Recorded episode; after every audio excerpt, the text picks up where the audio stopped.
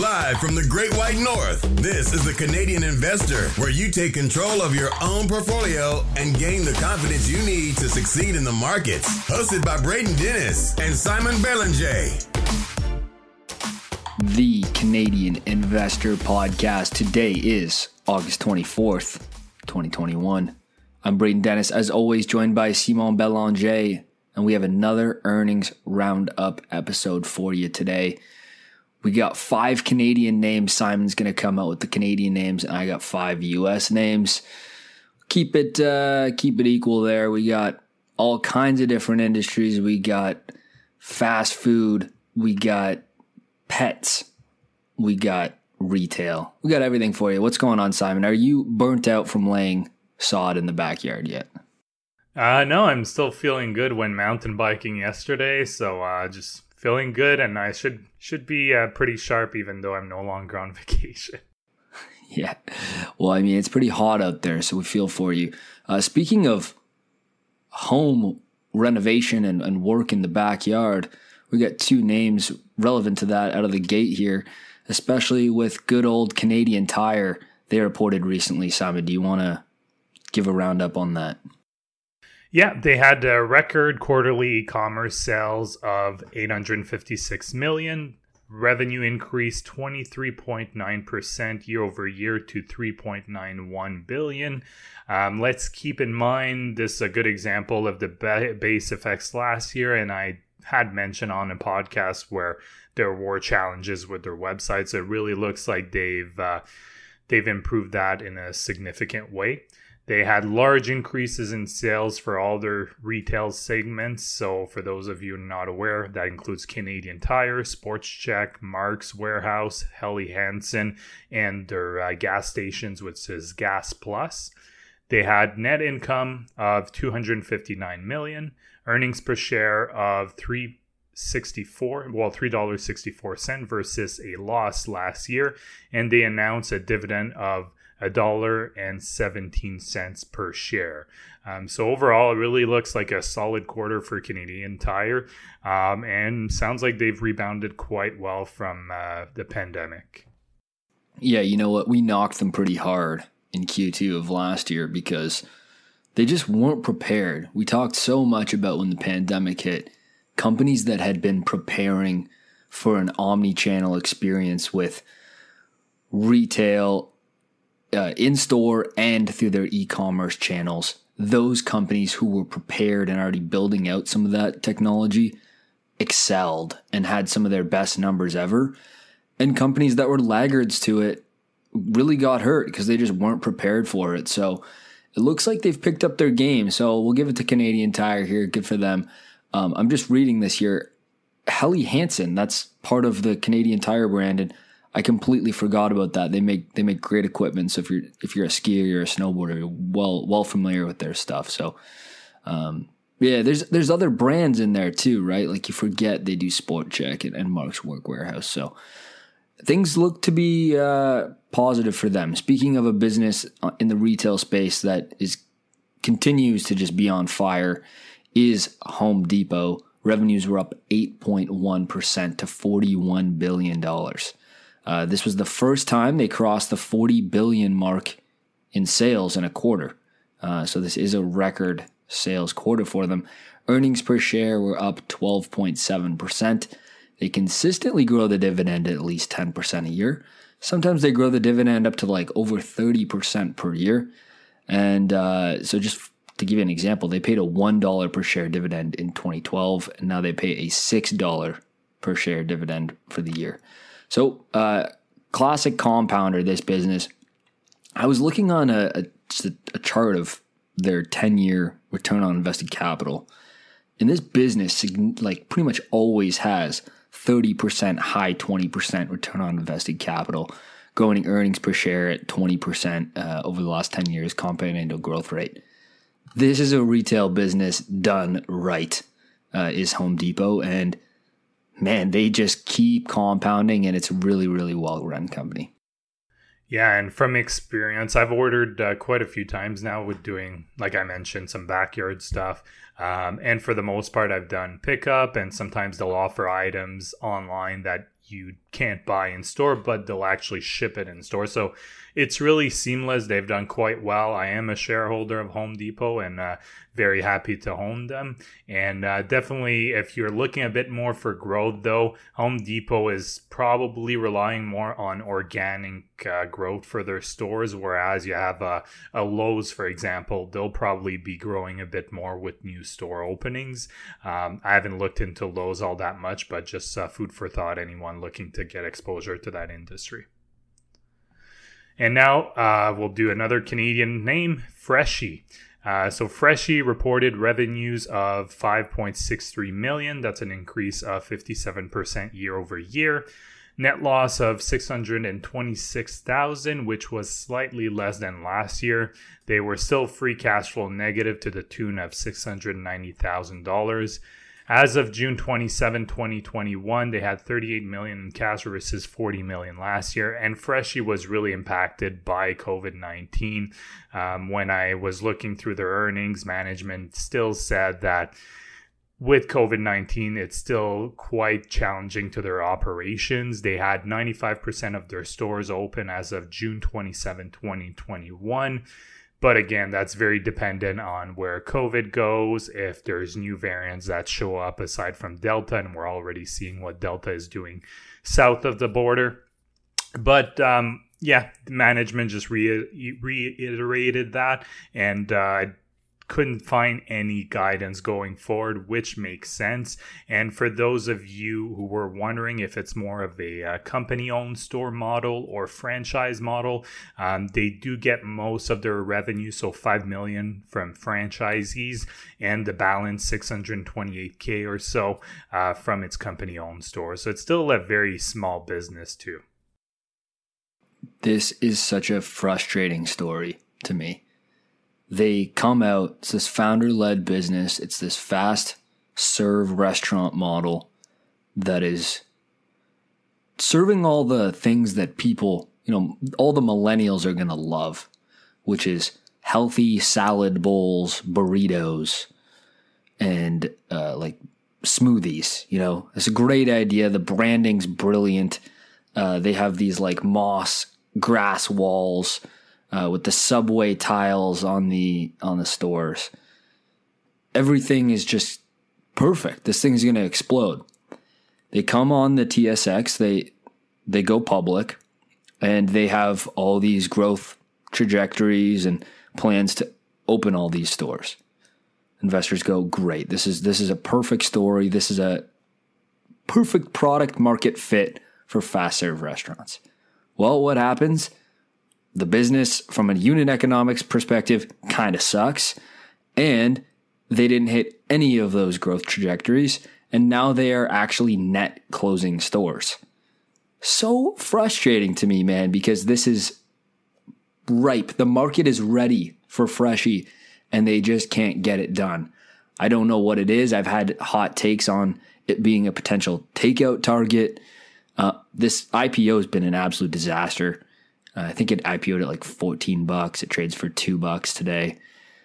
It's just so disappointing. It seemed like it had per- perfect product market fit, an innovative founder, good franchise model, and I can't figure out why it can't succeed. Yeah, and I have uh, like a personal anecdote with for them. About ten years ago, I tried them for the first time, and uh, my experience was quite. I mean, I agree with all of the things you said, but I found that for the price, it was really expensive. And their store was actually located right next to Ottawa U campus. So I found it expensive, even though I had a full time job. So, can you imagine some of the students that are living on a limited budget? I can see them just saying, like, okay, you know what, this is nice, but I'm just going to go to Subway and pay half the price, right? Yeah. At the same time, though, like, you you'll get one of those bowls and it'll be like nine bucks. If you add chicken, it'll be like maybe twelve bucks. Now, I don't see that as a outrageous price point, but another personal anecdote from me is every time I get a salad bowl or a burrito bowl, the size varies so different based on location and whoever makes it. So I don't know if it's a training problem, but sometimes my bowl is a quarter full. Sometimes it's full to the brim. I, can, it, I can't even open the thing. You know, I prefer that if I'm hungry, but you know what I mean? It's like, why is there such this varying experience franchise to franchise? And, and that is not good when it comes to a franchise model in the quick serve restaurant business. Yeah, good point. I guess we'll see how it go, how low it goes, or if they turn things around going forward. I hope they turn it around. It seems like the perfect millennial fit. All right, moving on. Company called Petco. Ticker Woof. By the way, best ticker. I think it's got to be the I mean, Petco, Woof, that's amazing. Revenue increased 20% year over year. Uh, revenue on a recurring subscription was up 60%.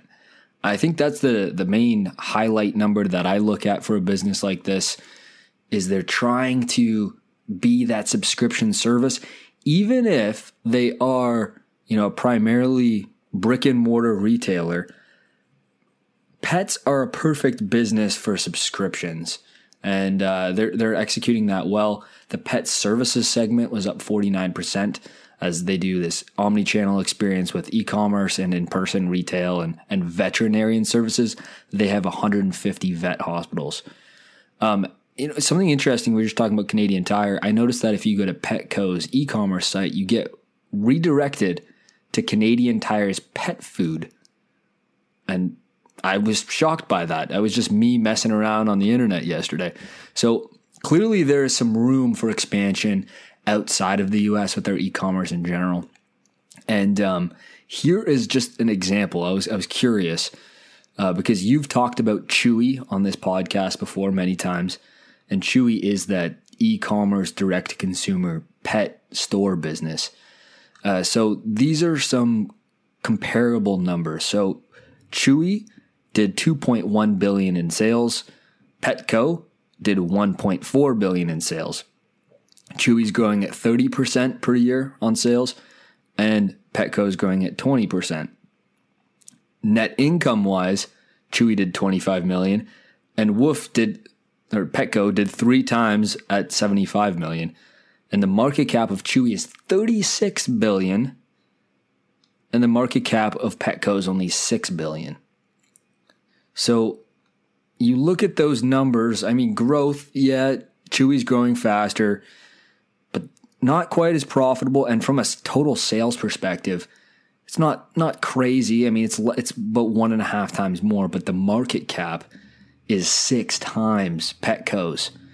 So I don't know if that's cognitive dissonance, like the market just overvaluing Chewy and undervaluing Petco, or the prospects of a direct consumer business is just so much more scalable.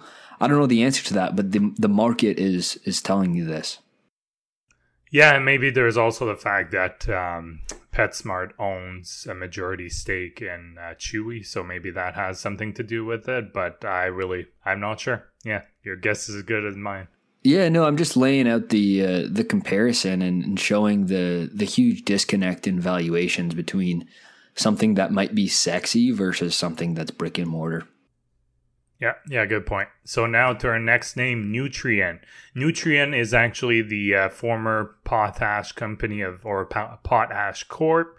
They merged with Ag- Agrium uh, a couple years ago, and now they're obviously known as Nutrien. So Nutrien is is a Canadian fertilizer company. They're based in Saskatoon.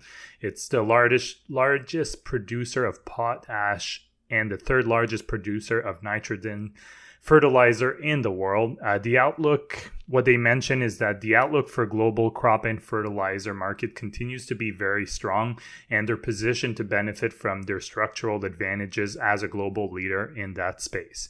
They've increased their full 2020 year outlook for their adjusted EBITDA guidance by over 1.5 billion and it was supported in part by their quick action to produce an additional 1 million tons of potash illustrating the power of potash um, potash teams over there and their flexibility, reliability, and low cost six mine network. So, just uh, an overview of what Nutrien is. Uh, they had a really good uh, quarter, so their sales were 9.76 billion. That's up 16% from last year. Free cash flow was 1.41 billion, up 20% from last year. Adjusted EBITDA, I have trouble with that. EBITDA, come on. EBITDA, EBITDA. Adjusted EBITDA was 2.21 billion, up 29% from last year. Sales for crop nutrients, crop protection, and seeds were up 20%, 9%, and 7% respectively. Those are their three major segments. Crop nutrients would be potash and nitrogen, and crop protection would be things like herbicide, insecticide, and fungicide. So, overall, very good. I the one thing I should have looked into, but I didn't, was uh, their dividend payout. I know they do pay a dividend, so my apologies for that. But overall, uh, good quarter for Nutrien. When it comes to a commodity producer, Nutrien is rock solid.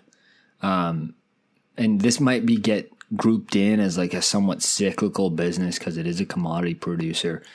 And you know, maybe there is cyclicality to the commodity they produce, but the actual demand for their product is rock solid through pretty much any market cycle. So, Nutrien's a great business. This merger was smart between Potash and Agrium.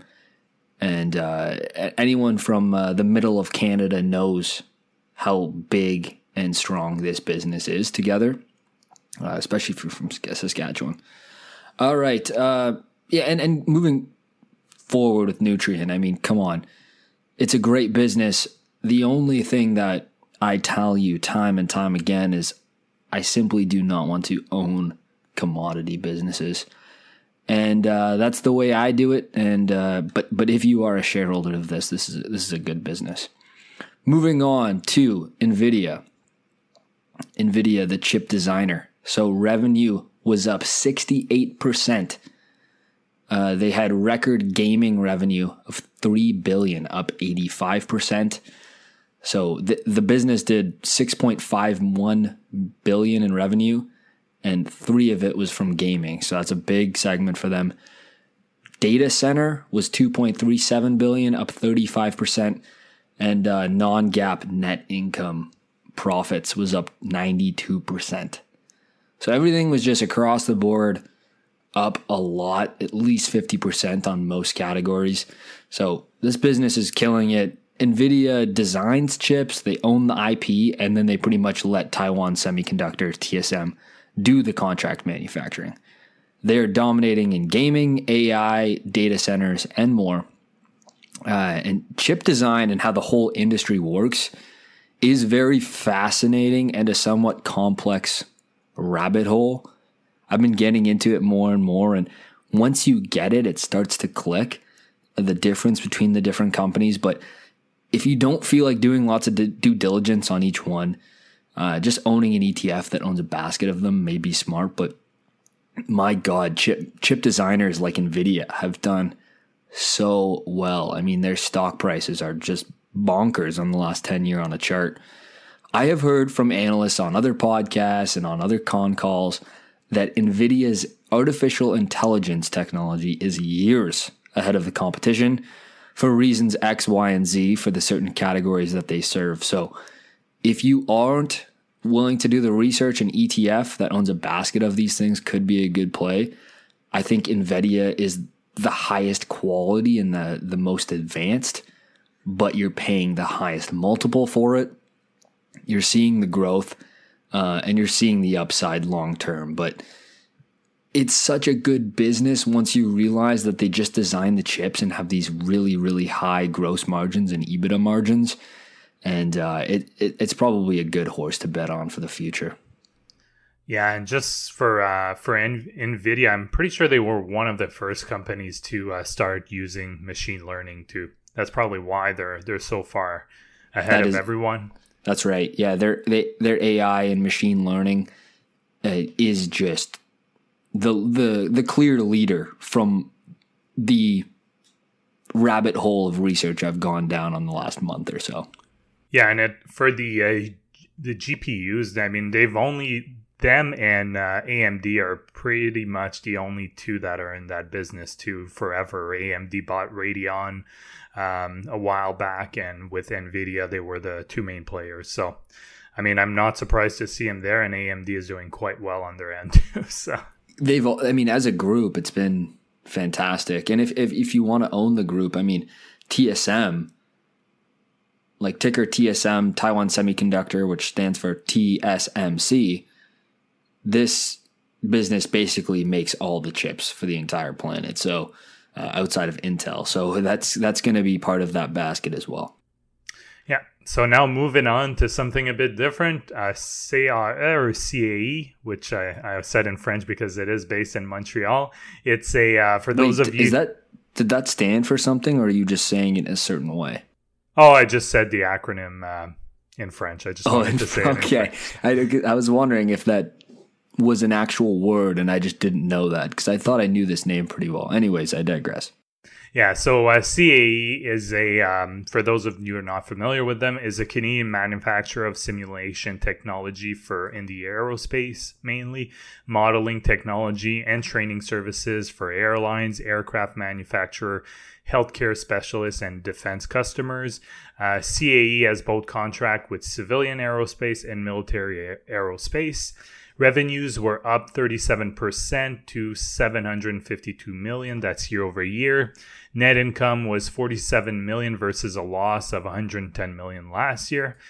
Free cash flow negative once more, 147 million in the red versus 92 last year.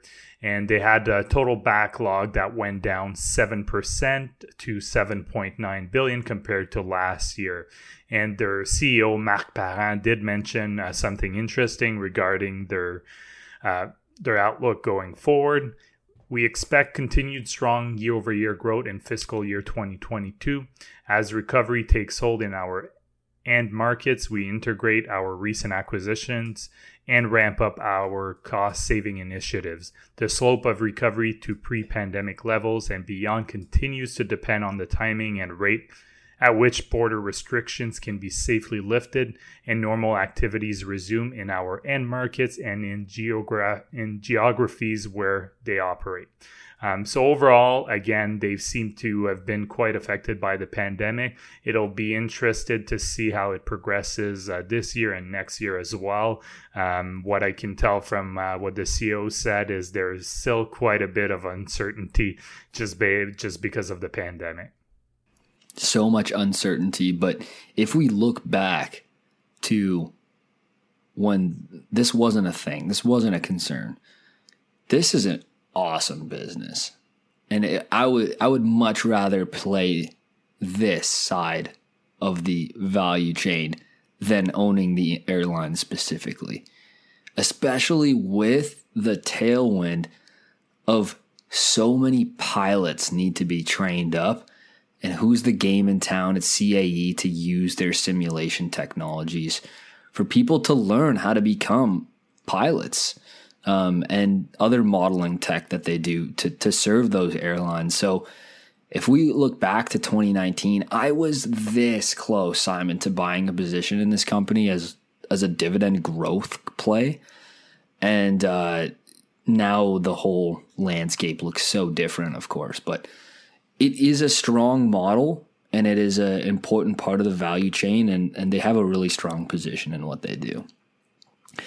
Sea Limited. We got two more here. Sea Limited. Yeah, for those who are unfamiliar with Sea Limited, they do e-commerce, fintech, and gaming in Southeast Asia. Revenue increased 159% year over year. So their video game segment, which is Garena, had users up 45% and paying users up 85%. Their uh, e commerce platform called Shopee, gross merchandise volume was up 88%, and their fintech total payment volume was up 150%. So it's very similar to Mercado Libre in Latin America, which is this e commerce and fintech business in their geographic region that they serve, which is Latin America. Um, Sea Limited is doing it, but also with this huge gaming business in Southeast Asia. Uh, and you know, if you look at those two geographic segments, you have Southeast Asia, Latin America. These are locations in the world that have the fastest adoption to these digital services because they lagged behind in them. And now all of a sudden they seem to be coming out as leaders. And a lot of this growth has been accelerated from the, the environment we're dealing with. So, this is another one of those internet companies capitalizing on secular trends in e commerce and fintech. And uh, there's just still such a long runway for growth in these emerging markets, especially since the adoption to these services still is somewhat nascent. Uh, so, Sea Limited is like way too good to ignore right now. I've been interested in owning shares, but guess what? Tencent owns 25.6% of Sea, uh, which a lot of people don't know about. So there's some nice arbitrage given how Tencent is so damn cheap. I think it's up like 8% today, but it's been getting punished as the Chinese internet monopoly crackdown does continue. Tencent came um, Tencent did come out with earnings and they now have a fair value of their estimate portfolio of a whopping 223 billion. I bring that up because they own such a big stake in Sea Limited. Uh, when it comes to Sea, you're paying very high entry multiples at this point, but it, it is 160 billion in market cap. So you have to ask yourself, is there still significant opportunity? My my answer, my gut feeling is yes, uh, but you are betting on continued spectacular execution and growth. So I, I believe that to be possible. Um, the Garena, which is the gaming platform, has 70, 725 million active users, which is pretty insane. Like their gaming platform, 725 million active users. So three quarters of a billion people are using that.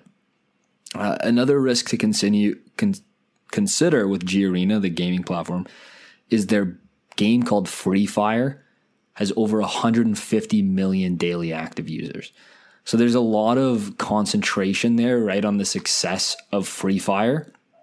Games can come and go over time, so it's something to consider. But right now, this this business and Garena and Free Fire are running at full tilt. So and they've been growing for years and years to come. So maybe there might be some real staying power here well put for C, Sea Limited. I don't have too much to to add to that. I mean, you you know the business uh, better than I do, and definitely I own a bit of them as well through uh, Tencent. Now we'll go on to our last company, uh, another Canadian play, a name that I'm sure everyone uh, will be familiar with. I won't need to explain what they do. So, Canada Goose, um, they announced a share repurchase program of up to 10% of their current outstanding shares. Their revenues were up 115% to 56.3 million. Net loss of 56.7 million or 51 cents uh, per diluted share. They had global e-commerce revenue increase by 80.8%. Again, I'm, this has been uh, there's been huge tailwinds for them, uh, like everyone else for e-commerce. They are launching footwear in the fall, and direct-to-consumer revenue was up almost 3x to 29.4 million. Gross profit margins jumped to 54.5% compared to 18.4 last year. Again, it was a bit of a situation of base effects and of course transitioning a lot of their sales over to online would be the reason that uh, their margins increased so much. I know one last thing that they announced recently is they will be, I believe it's by the end of the year. I could be wrong for that, but they'll be removing fur from their products altogether. So it's been something they've been considering for a while, and it's also been one of the main criticism of Canada Goose uh, for. Uh, you know, animal activists um, and things like that. So it is something they'll be doing uh, shortly they've been getting crap about that as, as long as I think I've been alive about the uh, the real fur they were using. I mean, these jackets they're they're pretty nice. They're pretty comfy. You're paying a pretty penny, so I'm not surprised to see that they got some pretty nice gross margins for a physical product. Now, when it comes to direct to consumer of these very expensive high margin products, that's even better for, for Goose is seeing that direct to consumer market increase and seeing some of that adoption. Like like we've talked about with other businesses as consumers are seeing that accelerated adoption to e-commerce and going directly to the brands that they care about and going right on their website. And for a company like Canada Goose and for a company like Lululemon that only sell their goods in their branded locations, consumers know to go direct to consumer to the actual website of those said businesses versus on some other marketplace or some other platform or some other retailer that sells it. I mean, the margins are just so much more advantageous to go direct to consumer on your own platform. So a company like Goose and Lululemon are set up perfect for consumers to be to continue to accelerate that direct to consumer experience adoption. And uh, this business, let's not uh, kid ourselves, it matters a lot what goes on in China. That's a huge, huge market for Canada Goose. Is the China mainland China loves these jackets. Yeah, no, that that's definitely a good point, and we'll just. I know they're not big tech, but of course that's always an added risk of doing business in China. It doesn't like obviously right now they're focusing on big tech over there, but you have to keep in mind the Chinese government's always a wild card, regardless if the company is listed in Canada and the US and they're a Canadian or US based company.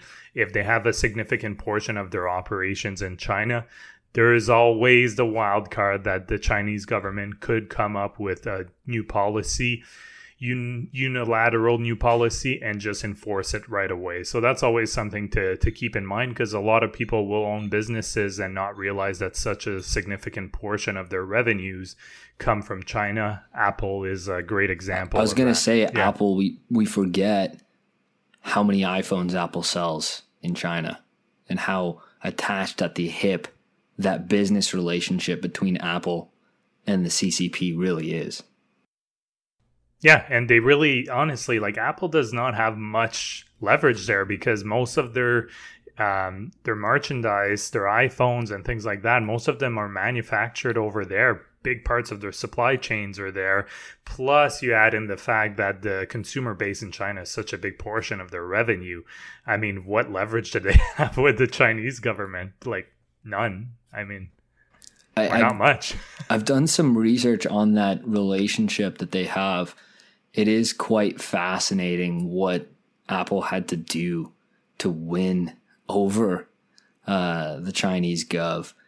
So it, it is quite complex, uh, and it's a little a little shady at times. But I mean, they did what they had to do. They were able to start selling into the biggest market on the planet. So uh, it was a obviously had very important in the in the uh, the history of, of Apple, given that not only is it a huge consumer market, but also so important for their supply chain and manufacturing.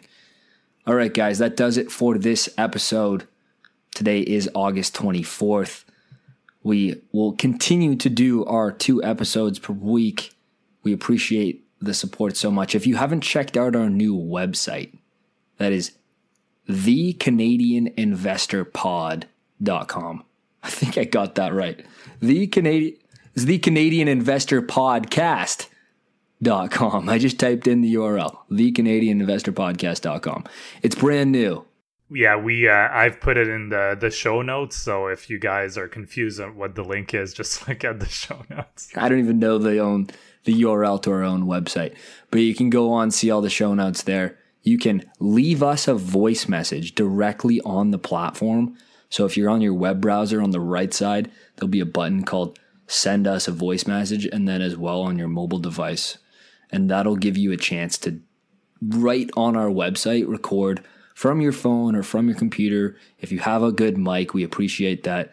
Uh, you have a better chance of being played on the show uh, if the if the sound quality is high. But uh, go ahead and check that out. We will see you on the next episode. Take care.